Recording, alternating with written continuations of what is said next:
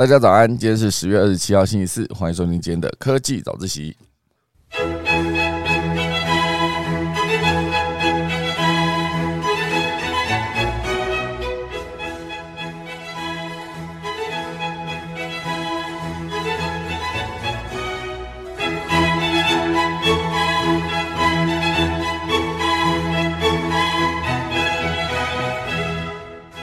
好的，今天科技早自习要跟大家分享第一大段呢，就是我们的 iOS 十六哈正式更新了。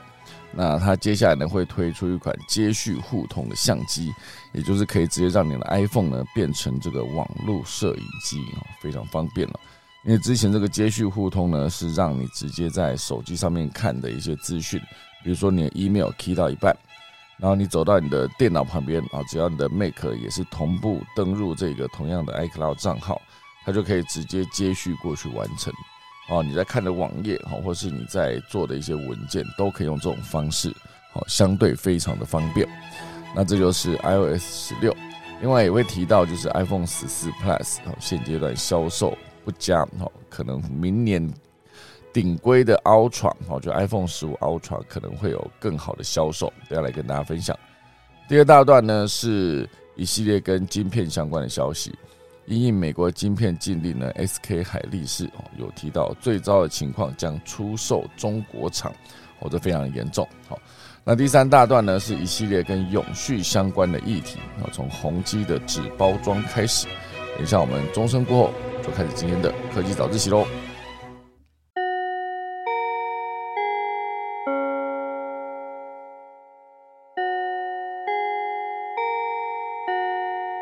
好的。首先，先来跟大家分享之前有提到的，即将在美国纽交所开始上市交易的一个完美移动这间公司，哦，算是我们的台湾之光了。那这一次呢，这个合并案提供总额大概一点一九亿元资金，哦，差不多就是台币的三十八点五亿，来支持这个完美移动的业务成长，哦，所以这个完美移动呢，预计就是在二零二二年的十月二十八号，也就是明天。好，正式完成合并。那这个完美移动的股票跟认股权证呢，预计将于美国时间二零二二年十月三十一号，就可以在纽交所分别以代码 PERF 跟这个 PERFWS 来开始交易。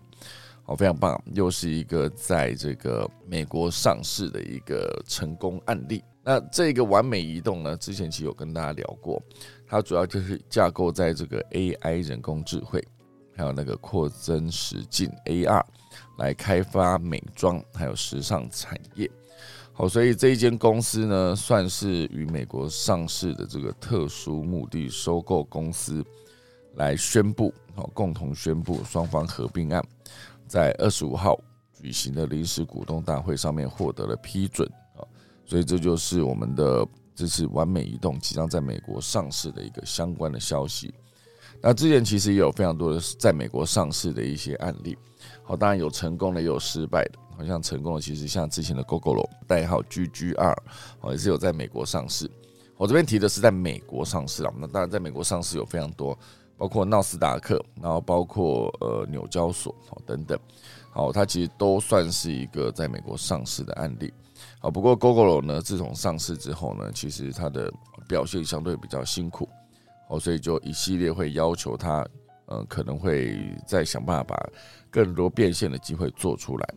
那当然，之前包括呃一期，哦，其实之前的一期蛮久以前哦，一期在之前的，因为毕竟他之前做的是网络直播的平台，那一开始上线的二零一四一五年那时候呢，算是非常的成功。那后来只是在美国上市之前呢，就是一个流程上面的问题哦，最终是没有上市哦，所以这一切呢，其实我相信很多在创业的呃，也不能讲玩家啊，创业家们，他们其实做公司呢，并不是说真的就是要把公司直接做到呃天荒地老一辈子。很多人呢，他做公司其实目的当然就是拿到投资之后，快速的抢占市场，然后最终呢可以出售获利了结。那所以很多在上市的过程中，就是一起敲钟的那些伙伴哦。如果你是从一开始创业第一天然后一直到一路走到去敲钟的那一天哈，都没有散开的话，哦，其实就非常了不起。因为创业这件事情呢，它其实某种程度上，哦，就跟呃结婚一样哦，你必须找到你一个非常适合的一个伙伴。好，你把呃结婚当成开公司，把开公司当成结婚这个概念去仔细搜寻哦，其实并不是像大家一开始思考到的，就是合伙人可以随便选哦，没有这么简单。所以在呃整个创业的过程中，中间会因面对非常多的变化。那我觉得面对变化这件事情，其实才是如何因应快速改变的市局，然后来让你的公司持续的活下去。我觉得这才是最重要的一件事，因为现在真的是没有办法，你你可能三天两头就有一个新科技出来，那一个新科技出来，就是你如果墨守成规，继续在你原来的赛道上面迟迟不愿意拥抱新科技或者新技术的话，很有可能最终就是被淘汰。好，所以这边讲到，因为呃，聊到电商这件事情哦，其实现阶段这个电商也有一个所谓电商红利终结期。我就是之前在二零一五一六年那时候，因应 Facebook 的一个呃直播购物等等，或者是后续的呃社团哦，社团里面可以直接在社团内做交易这件事情，就直接带动了所谓的电商这件事情。电商其实在一五一六年那时候算是蓬勃的发展。啊，包括我那时候有非常多在做电商的朋友们，我都在当时做的风风火火的。那只是后来呢，现阶段当电商的成本越来越贵，啊，就是电商的通路或者接触新客户的成本越来越贵，基本上有可能已经贵到比实体店面还要贵的时候，它的竞争力呢就会再度的下降。所以相对于零售哦，零呃就是说实体零售相对于电商来说是更有互动这件事。哦，所以你可以逛街体验啊，那这个逛街的体验呢就无可替代，就是你在所有的在呃高档百货公司的精品橱窗前面看到每一个实体的产品放在那边，对比于那一些就是拍的非常精美的照片，你还是会觉得实体的哦直接在那边有一件成品在那边感觉是更清楚了，甚至你可以直接去试穿。哦，所以。电商的这个体验呢，难道真的就要退潮了吗？电商红利退潮，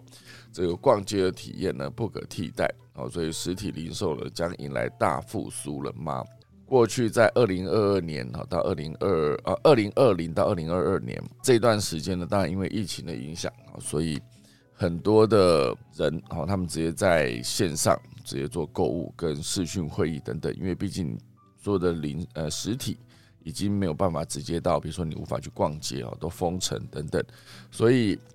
二零二零到二零二二这段时间呢，也算是电商更蓬勃发展的一段时间。好，只是后来二零二二年陆陆续续有各个国家开始解封，你可以开始走上街头去逛街购物，那这一切回归实体这件事情，好，再加上持续不断强调了获得新的网络的新客户的是成本增加。那些电商的流量越来越贵，甚至 Facebook 哈，它比如说像之前让你免费用的粉丝团，触及率这么高，那现阶段你也必须花更多的广告费去买触及，那个成本远远已经高过比实体的呃品牌还要贵的时候，所以那个通路又再度回到实体上面去。我觉得逛街这个体验呢，算是无可替代的。会不会最终呢，商业购物 shopping 这个逻辑来回推到？元宇宙哦，就是为什么这个马克·佐克伯，也就是 Facebook 转型哦，改名叫做 Meta 之后，业务迟迟无法提升哦？难道真的就是实体无法取代吗？哦，真的就是必须要有面对面哈，必须要有真的摸得到实体。比如说你要穿一件衣服可以试穿哈，这个逻辑会比你直接在虚拟的呃，比如说照片，在网络上面浏览照片。然后，或者是你直接在呃网络上面，就算你是透过 AR 的装置哦，透过 VR 的装置，它也无法取代实际上把衣服穿在身上的感觉哦。所以我觉得这个根据彭博的报道，美国的网购市场呢已经开始退潮哦。甚至瑞士银行的分析也指出呢，服饰类的商品类别网购占总销售的比例已经回到疫情前的水准。哦，所以就慢慢的回归疫情之前，实体跟呃网络的线上购物哈，都再次回到正常的状态。哦，所以当人们再次哦外出上班哦，下班后就顺道去逛个街买个菜，这样的旧习惯自然而然因为疫情呢稍微退散哦，最终也回来，大家的习惯是回来的。哦，所以这种更多的互动这件事情呢，还是需要回到把所有的客人就导进你的实体店面哦，所以呃进店诱因这件事情就非常的重要。就像积木玩具制造商乐高，他也从未放弃这个实体零售，并将其视为乐高的品牌体验的重要场域。好，所以实体店面呢，最重要的一个核心价值就是彼此可以面对面。那未来呢？这个实体店面未来的灵魂呢，可能就是紧连社区。我觉得你必须在知道说你生活日常周遭啊，就是百货公司附近的一些民众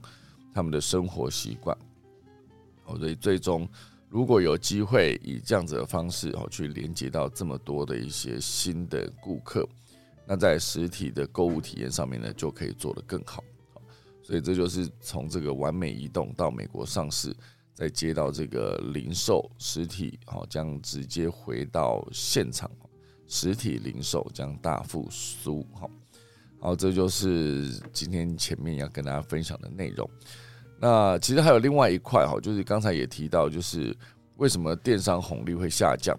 因为现阶段呢，这个社群平台的精准投广告已经不赚钱了。就是整个 Meta，Google 都已经拉警报了，而亚马逊在这个同时呢，却可以拉出一个漂亮的成绩单。好，这就说明了社群平台的精准投广告这件事情已经不再这么赚钱了。哈，以第二季成长百分之十八来看，阿玛总的电商平台魅力呢，正逐渐超越 Meta 跟 Google。因为根据 CNBC 的报道，光 Meta 今年的市占率呢，就大跌百分之六十。哦，所以很多的科技公司也开始准结哦这个措施。事实上呢，这一波数位广告利润下降的一个浪潮，也与苹果从去年起哦，就是透过 Cookie 哦这件事情来惩罚脸书跟 Snapchat 的社群软体有关。因为 iOS 有一个禁止 APP 的追踪功能哦，追踪功能来导致各大社群平台呢难以追。踪啊，这个用户的动向也就无法如以往精准的投放广告来投创造大笔的利润。现阶段呢，各大企业将会集中资源投放到更少更强的平台。好，所以这个社群平台整体的数位广告预算呢，可能就会持续的萎缩。这就非常的严重。好，所以严格说起来呢，未来呃，网络上面的电商。跟实体的零售，好这件事情呢，可能会再次出现激烈的竞争，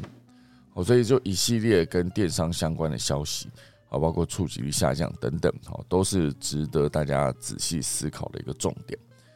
好，那在聊完电商之后呢，快速提一下伊隆马斯克，他这一次呢，在呃宣布说，希望他的市值可以直接突破四兆，哇，这个四。兆的市值哈 非常的高哈，因为有可能超过苹果及沙地阿拉伯的呃阿美石油公司的总总和，好就是这个市值会以超过苹果加上呃阿美石油的总和，这非常的多，因为原本那个苹果就是世界上市值最高的公司哦，其实之前也是陆陆续续跟阿美石油公司一直做。名次的对调，哦，就是在第一名、第二名等等。那如如果之后这个特斯拉呢能够超越苹果，哦，就算是登顶，非常不容易哦。它也不是只有拉出一小段的一个距离哦，是直接哦成为他们的两倍哦。所以这是伊隆马斯克在二零二二年第三季财报电话上面哦，财报电话会议上面夸下的海口。他预计呢，特斯拉的市市值哈将达到沙地阿美石油的两倍。所以作为这个参考呢，哈，苹果目前的市值是二点三兆，那沙地阿美石油是二兆，哦，就差不多两兆，而特斯拉呢是目前为止是七千亿美元，好，所以距离第一名呢还有三倍，好，就是对于距离第一名跟第二名都还有两三倍的距离。所以如果说之后呢，特斯拉的市值要达到四兆的话，感觉就是直接超过这两间公司，而且还领先很多。当然，伊隆马斯克自己有说，我知道很难，这需要大家的努力，需要有创意的新产品，以及管理好扩张。最终还有一个很重要的是好运气。好，所以当他说有创意的新产品这件事情，很多人就联想到，是不是廉价的特斯拉呢？就是今年的十月二十号，哈，特斯拉呢发布了二零二二年第三度的财报，哦，就是数据显示已经连续十三个季度盈利，哦，十三个季度，那一个季是三个月嘛，十三个季度就是已经三十九个月了，三十九个月大概就已经四年多了，啊，一年四个月嘛，然后三年多，嘛，一年一年四个月，啊，对，三年多，好，已经三年多了，好。自由现金流量已经高达三十三亿美元了，非常高。好，所以接下来如果有低价的一个特斯拉，哦，如果这个低价的特斯拉大量普及跟大量销售的话，也许就是可以为未来的特斯拉的市值呢，哦，提供很高的一个让它增加的机会。哦，所以我觉得这个特斯拉现阶段，哦，当然在生产跟制造。上哦是没有太大的问题，主要还是交付哦，就是你必须把那个制造好的车子直接交付好给你的呃订阅啊，也不算订阅，就是买家哦。所以当这个新车型哦持续的生产完哦，要交付给自己订车的一些客户，因为种种的原因啊，包括自动驾驶等等的原因，它必须快速的做好调整以及持续收集资料。另外还有一块很重要的点，就是他们的电池啊，哦，四六八零的电池哦，之前有跟大家提过，四六八零这个电池，它的量产呢也在缓缓的推进，好，所以像现阶段呢，这个做电动车一路做到往上游的电池去，哦，所以算起来，目前为止呢，在地球上看起来好像没有什么东西可以阻挡伊隆马斯克了，好，唯一一个会让他放缓他前进的脚步的，大概只剩下他自己哦。以他这一个钢铁人般的工作意志来看，显然他可以快速的完成，啊，可能也没有到很快速啊，啊，显然他应该有机会完成，就是市值超越苹果的一个重大的一个目标，啊，这就是今天前面要跟大家分享的几段。好，时间差不多来到三十分哦，赶快来跟大家分享今天的第一大段。今天第一大段呢，会跟大家聊到就是 Mac OS 哈，就是最新版本的更新。那它这个 Mac OS 应该算是十六啊，我觉得哦，还有 iPad OS 十六，哈，所以这几款新的那个 iOS 十六，它其实都是呃以苹果的电脑作业系统、手机的作业系统以及 iPad 的作业系统都同时间在更新，哈，所以以它目前为止呢，这个 Mac OS 最新版本的这个。呃，名字呢，给那个电脑念一下，好，就是 Mac OS 的这个版本，Ventura，好，Ventura，好，这个版本呢，就是更新后支援接续互通相机，还有目前调度等等功能。好，所以这个接续互通，我不知道大家之前有没有用过，因为其实之前那个苹果有很多的功能，哦，就比如说并行，哦，就 Sidecar，哈。塞卡这件事情可以让你快速的使用你的呃 iPad 好当做你的第二荧幕好，所以另外一个接续互通这个功能呢，就是 Mac 使用者可以运用 iPhone 上面强大的相机系统，实现这个突破性的网络摄影机体验。只要你的 iPhone 在附近呢，Mac 就可以自动辨别，并且使用 iPhone 上面的相机，实现以往网络摄影机无法达成的新功能好，甚至可以无线连接。创造更高的灵活度啊！这适用于 iPhone XR 之后的运行的 iOS S 十六的机型，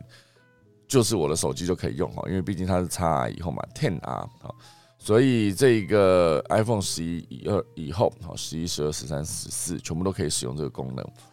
那这一件事情呢，我不知道大家对大家来说到底重不重要？以我自己的习惯来看，因为我早些年呢，刚开始创业的时候。我就自己决定要打造持续可以呃传递的内容。那这个当我今天人比较少的时候，我有办法做到多机多角度的镜头切换，那势必就必须要要有足够多的摄影机。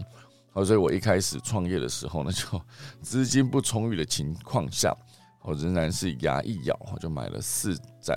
持续灯，然后三台摄影机跟三组这个无线麦克风。那当然。我还必须自己搭一个绿幕，哈，就是把后面的背景全部改成绿色，然后再加上天花板上面的平板灯，哈，把那个灯现场主机直接打的够亮，然后才开始录影。录影的过程中，我也不用额外找摄影师，我就把我架好的镜头，哈，就直接，比如说我在录对话，然后就是一机 take 我们两个人，然后呃中间那一集要 take 两个人，然后左边那一集要 take 我啊，右边那一集 take 来宾，好，所以就可以有。呃，浪景哦，就是可以带到两个人嘛，也可以有特写哦，就是讲话的时候人脸的特写这件事，很重要的点就是你可以直接做好这一个多角度的切换。只不过在这样切换的过程中，我架了摄影机，我势必得要额外再买一个截取卡，好，一个截取卡也是几千块，非常贵，所以一条线接到电脑上面哦，你才可以完成用那一台摄影机的画面。然后来接近电脑里面的导播机，好，这个目的，好，所以以这个状况来看呢，以前在接线的时候非常的麻烦了，至少就假设你的摄影机要放多远，就必须要有一个这么长的线，然后摄影机又还要再额外接它的电啊，就是摄影机的电源，然后那个接到电脑之前又还要再接一个截取卡，好，所以所有的设备整个加起来呢，算是非常的复杂。而现在这一切哈，你都可以用这个接续互通相机这件事情来搞定。好，所以如果说之后你想要录录任何的内容，你可以直接使用这个功能哦。只要你使用 Mac 加上你使用 iPhone，就可以直接用无线连接这个方式呢，啊去把这一只手机来当做是一个网络摄影机哦，Webcam。那这个当然就非常的方便了哈。所以以后如果要打造一个摄影棚，你有没有办法，就是多用几台相机给它接续互通？但，我相信这个网络绝对是需要非常的快。哦，如果就算没有，你可以直接用一条线哦，让它使用这个接续互通功能，我相信也是非常的方便因为其实像之前的这个 iPhone 就可以直接透过一个一条它的线哈，连接到电脑，让电脑去读取这个 iPhone 的画面。哦，那大概也是一九年之后的事，还是一八年哦。总之呢，这个是在我二零一四年的时候，那时候好像为了要录一个就是玩游戏的一个，呃，找两个玩家来玩那个手机的游戏，然后你必须记录他们在玩游戏的时候的表情，然后也必须记录他们那个手机画面上面就是玩到的画面，所以这两个加在一起呢，你就必须。呃，应该说两边都录，然后在后置的时候把这两个档案叠在一起，然后直接做一个，就是他们让观众啊可以看到玩家玩的表情，同时间也可以看到他们在玩的那个实况手游上面的手机上面的画面。那这件事情必须在对的时间点啊，比如说我们今天在三二一开始录啊，哦，你就会假设你今天那个手机上面放了一个大招，你可以看到玩家惊呼、欢呼的表情。那如果今天被对手哈放了一个大招，自己有个惊讶的表情，全部都可以记录下来。在那个时候，二零一四年的时候，为了要记录这个手机的画面，哈，也必须那时候也是去买了一个截取卡，然后。很认真的把它接进电脑里面，然后开始转档，弄得非常的麻烦。然后最终你还要把它叠在一起哦，在后置的时候把它叠在一起。然后有些时候那个还必须要剪。那当你这个剪呃，比如说你在讲话的时候讲错话，那那个时间你必须把那个手机上面的时间也剪掉哦。所以在对那个同步的时候，相对就变得比较麻烦哦。所以那时候我的方式就是在开头的时候就是打一个点哈。两边一起开始，结束的时候呢，也打一个点呢，两边一起结束。然后这时候呢，如果你今天进到后置的时候，把这两个点全部对齐之后，你可以把它直接融化成一条哈，也不算融化，就是把它呃在剪接软体上面并成同一个剪接的档案。然后接下来你就可以直接剪里面的某个某一段，把它剪掉之后，就是手机的画面会剪掉，然后玩游戏的实体拍的画面也会剪掉。哦，对我我这样讲，不知道大家听不听得懂。如果大家有在剪接的话，哦，这块其实是如果后期哦就可以像现在，你可以直接用电脑直接去录手机画面，就会变得非常的方便了。因 为就像我之前录那个会很麻烦一样，现在就变得很简单。哦，所以这所有的呃，这些新的功能呢，都是呃 iOS 每一次更新哦，都会有一些新的一些做法，我都会很认真去研究。我其实像一开始我在买 Mac，二零零四年买 Mac 的时候，我就很认真的去买了它的所有关于 Mac 如何使用的书籍哦，所以一些很细节的东西我都使用到现在。哦，你看二零零四年到现在已经十八年了，十八年来用这台电脑也不算一台啊，就是至少买了五六台吧，不止哦。呃，桌上型第一台嘛，然后还有呃笔电一台，然后那个 Mac Mini 一台，然后接下来在一四年的大台的 iMac 一台，然后再买了两台给员工用，好像就六台，然后一九年再买了一台 Pro 哈，所以总共就是用了八台。这八台哦，十八年来这八台呢，哎，八台电脑好像都没有当过机哦，也没有中毒过哦。非常的方便哦，至少在使用上面是一个很可靠的一个伙伴，在剪接过程中不会出问题。好，所以总之呢，这个是 iOS 十六啊推出的一个接续互通的相机啊这个功能。好，那当然还有其他的功能啦，呃，比如说桌上视角啊这件事情啊，算是它的第二个功能，就是运用 iPhone 的超广角相机，同时呈现使用者的脸部。哦，以及这个桌面的俯瞰视角，这非常适合制作这个 DIY 的影片，也适合呈现那个场景哦等等。同时间，这接续互动相机也可以为 Make 所有的呃为所有的 Make 电脑提供多项创新的功能，比如说人物居中，甚至你也可以使用人像模式。甚至在这个背景比较暗的时候呢，你还可以提亮使用者面孔的全新的摄影棚灯光的效果等等啊，这全部都算是这个有一些是旧功能啊，新应用哈，有一些就真的就是新功能哈。好像包括 FaceTime 啊，也推出了这个接力的功能，让使用者呢可以将呃正在 Apple 装置上面运行的 FaceTime 的通话。流畅无缝的转移到邻近的 Apple 装置哦，Mac 或是 iPad 都可以。所以这件事情呢，我觉得把所有的隔阂都拿掉，好，你会觉得现在 iPhone 跟 Mac 越来越接近了，包括他们的整个使用的设定这个界面，好，包括现在 iPad 跟 iPhone 的设定其实已经基本上完全一样了。如果只有那个界面，比如说 iPad 可以做到像 i 呃像所有的 Mac 笔电一样。或是 Mac 桌电脑，不管，反正总之，把 iPad OS 跟 Mac OS 啊整合的越来越像之后，应该就可以真的把 iPad 当做是一个行动的电脑了。只要你加一个荧幕的，哎，只要你加一个不是荧幕，只要你加一个键盘，好，应该就变得更方便。好，所以这就是几个新的功能。另外还有一个是目前调度，目前调度就是自动整理这个 APP 跟视窗。让使用者呢专心于任务，同时还可以一览无遗哦。所以当使用者从控制中心启用这个荧幕调度，使用者的视窗呢会占据画面中央的主要哦，使用中的视窗会占据画面中央的主要位置。好，其他开启的视窗则会显示在左侧，哈，就便于快速且简易的切换任务。哦，所以这个也算是蛮方便的。我不确定现在我自己的一个 Mac OS 到我来看看我的软体更新哦。哦，真的有嘞，好，现在真的有新的软体可以更新。不过我现在如果按下去的话，我的节目就不用做了哈。到时候它可能会重开。好，所以这个荧幕的应该说目前调度这个功能呢，呃，今天我把它升级好之后，我会来测试一下。好，当然还有很多啊，比如说你的呃密码钥匙功能哦。算是通行密码钥匙跟呃 Safari 的全新合作工具，然后还有邮件，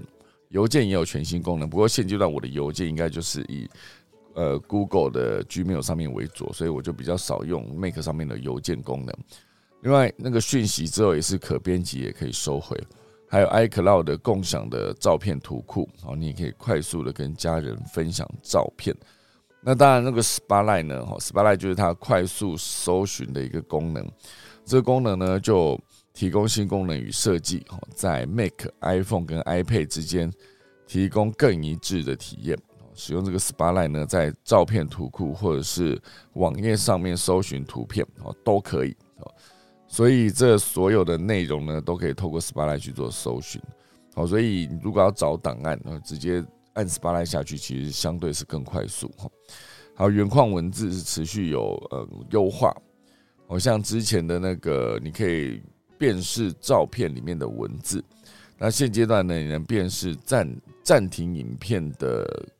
影格中的文字，当然还有包括日文跟韩文也都可以直接提取出来，拖放到像是讯息或者其他 APP 里面，好，非常方便哦。好，所以以后如果你看了什么内容，比如说你要拍名片还是什么，你可以直接把那个辨识，也许以后。Make 真的会直接，应该说苹果的系统会直接推出，就是直接扫名片，会直接把它存到你的呃联联络人啊联络人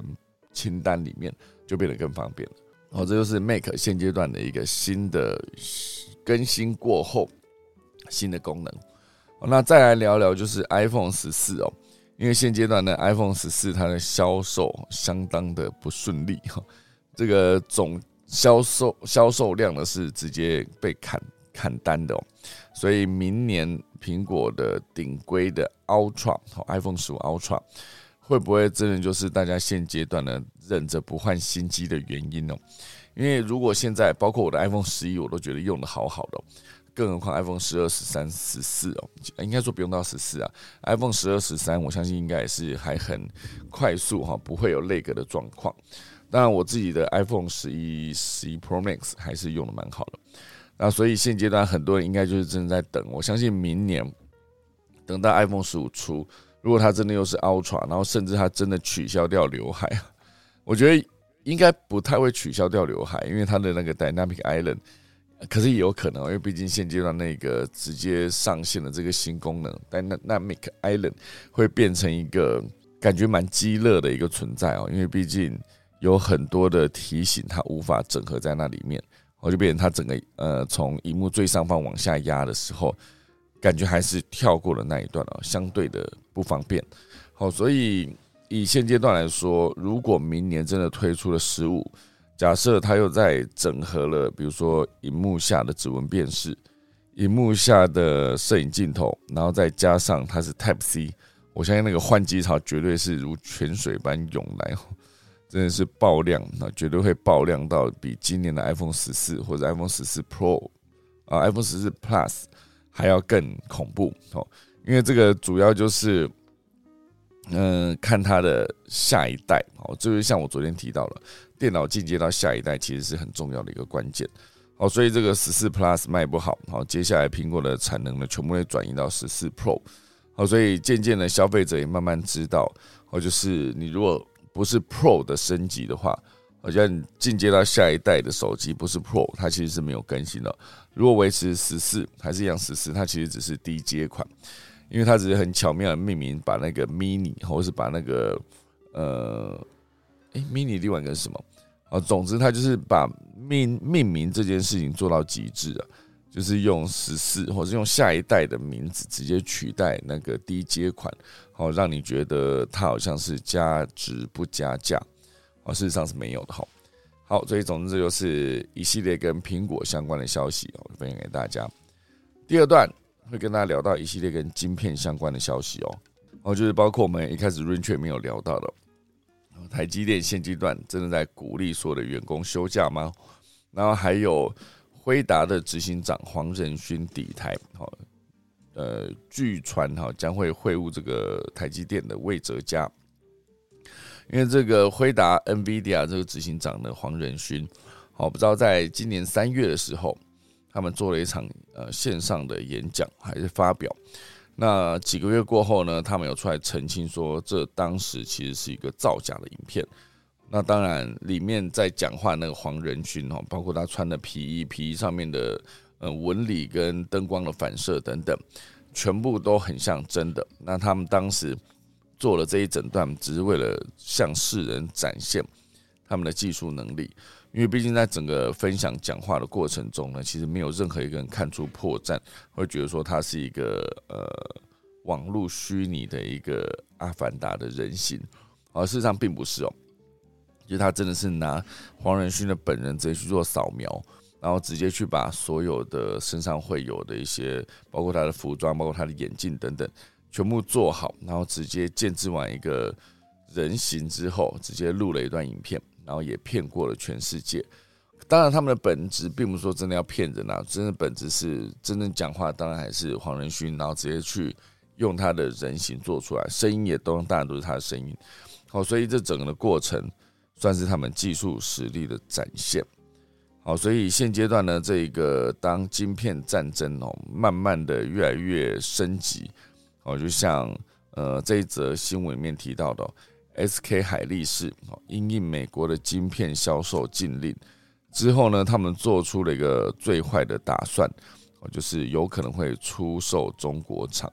哦，这当然他们目前没有这个决定，哦，只是如果真的要思考最严重的状况的话，就会是出售这个中国厂。那以现阶段这个之前有提到的，美国希望主打一个 Chip Four，哈，Chip 就晶片嘛，Four 就是四，哈，当然就是希望联合晶片生产的重镇，哈，比如说。韩国，比如说日本，比如说台湾，哈，比如说还有美国，四个国家想要组成一个根据晶片，哈，组成一个可以对抗中国的一个，也不能讲对抗，想要围堵中国的一个联盟，啊，所以包括南韩，哈，他们愿不愿意加入这一个去 for？因为以日本跟台湾，其实现阶段严格说起来都算是他们的成员哦，那只是以韩国来看，之前还在思考要不要。因为他们有很大量的晶片的生产基地跟工厂呢，都在中国，甚至终端的销售也是直接卖到中国去。好，所以当这个晶片一旦啊，他们加入这个联盟，一旦禁售给中国的话，他们的市场直接说销售额会直接大幅的降低，哦，都是百分之三十以上哦，非常严重的一个呃利润的下滑。哦，所以他们最近就一直在思考，到底要不要加入这件事。那当然，现阶段呢，这个 SK 海力士哦，他们的在周三就有一个电话财报会议上面表示，如果美国最近对中国实施出口管制，导致 SK 海力士无法继续在中国营运，最糟的情况呢，将考虑出售位在中国的记忆体晶片厂。哦，这是这是 SK 行销长哦，就是。Kevin，好，他有提到的，作为应变计划，他们正在考虑出售晶圆厂、变卖设备，或者是更简单，就是把设备移回南韩。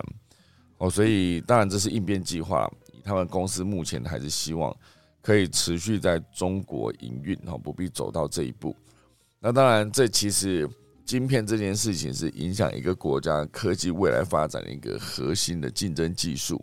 哦，并不是说你今天的呃。炼钢啊，或是炼油等等，或是天然气有足够多，就可以把科技进步这件事情往前跨一步啊，并不是，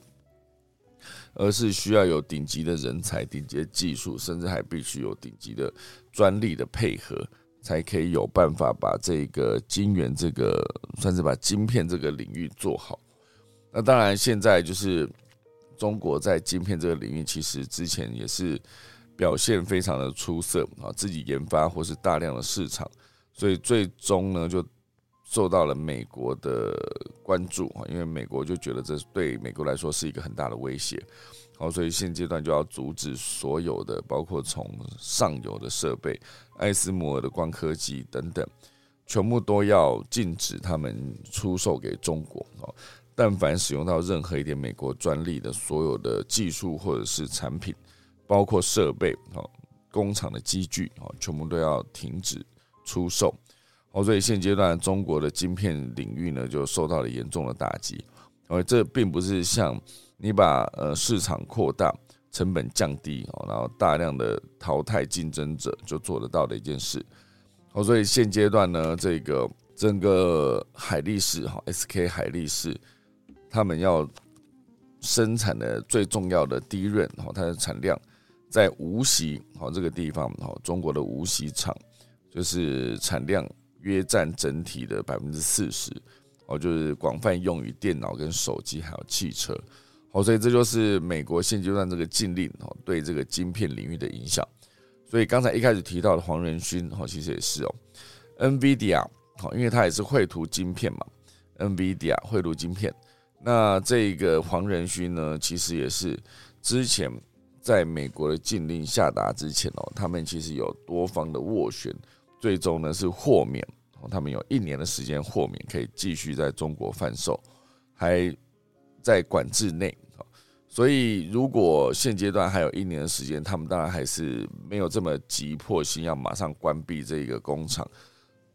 但是，一年过后呢？哦，他们必须要先做好准备。好，所以现阶段呢，像是辉达就 NVIDIA 九月底推出的 RTX 四十这个系列显卡，哦，现阶段就是得到了非常多用户的好评。但日前呢，依然无预警的取消部分新产品的发售。好，所以这个市场就传出说，黄仁勋这一次来台湾哦，将与华硕跟维新等呃工厂去交流，了解他们的 RTX 三十的系列产品的库存状况，并就 RTX 四十的系列新产品交换意见。因为这个 RTX 四十呢，它的新产品是采用台积电的四纳米制程，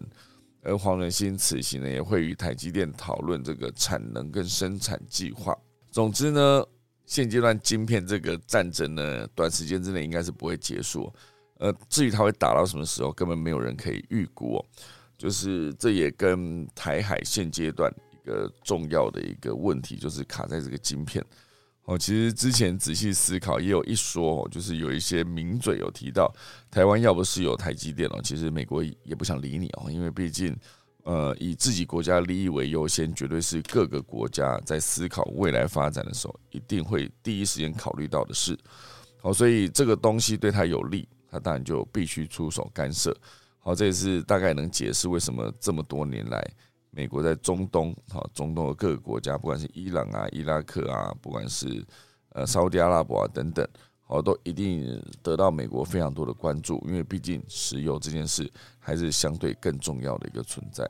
当时的能源最重要就是石油，哈，现阶段当然还要加上天然气跟电，哈，等等，它其实全部都是，如果整个冬天欧洲没有足够多的天然气提供暖气的话，他们就必须要买电暖气来发。就是用发电的电暖气，用发热电暖气，好来增加他们室内的温度，不然其实相对很麻烦的一件事情哦。不不够暖，它就必须要冻死啊，这其实是很严重的一件事。好，好，这就是今天第二大段聊到一系列晶片相关的消息。第三大段呢，会跟大家聊这一个跟昨天哦蛮接近哦，就是所谓的永续节能这件事情。因为昨天第三段是聊到说，之前有一个呃台名降玻璃的老板哈，他就是早些年哦，因为九二一大地震，他就觉得为什么这么多土石楼、土石流那他会必须要把这个状况解决，他就买了很多的荒地，然后买地呢也不是为了别的，他就是种树，种了一大堆树之后啊，几十年来都种树。最终呢，当现在全世界要开始，呃，在呃节能减碳这件事情上面，碳排放要呃降到零这件事情上做了更多努力之后，他的这个购买碳权这件事情就突然间变成一门非常好的生意。好，那这个是呃当时这位热心的庙公啊，最终好人有好报。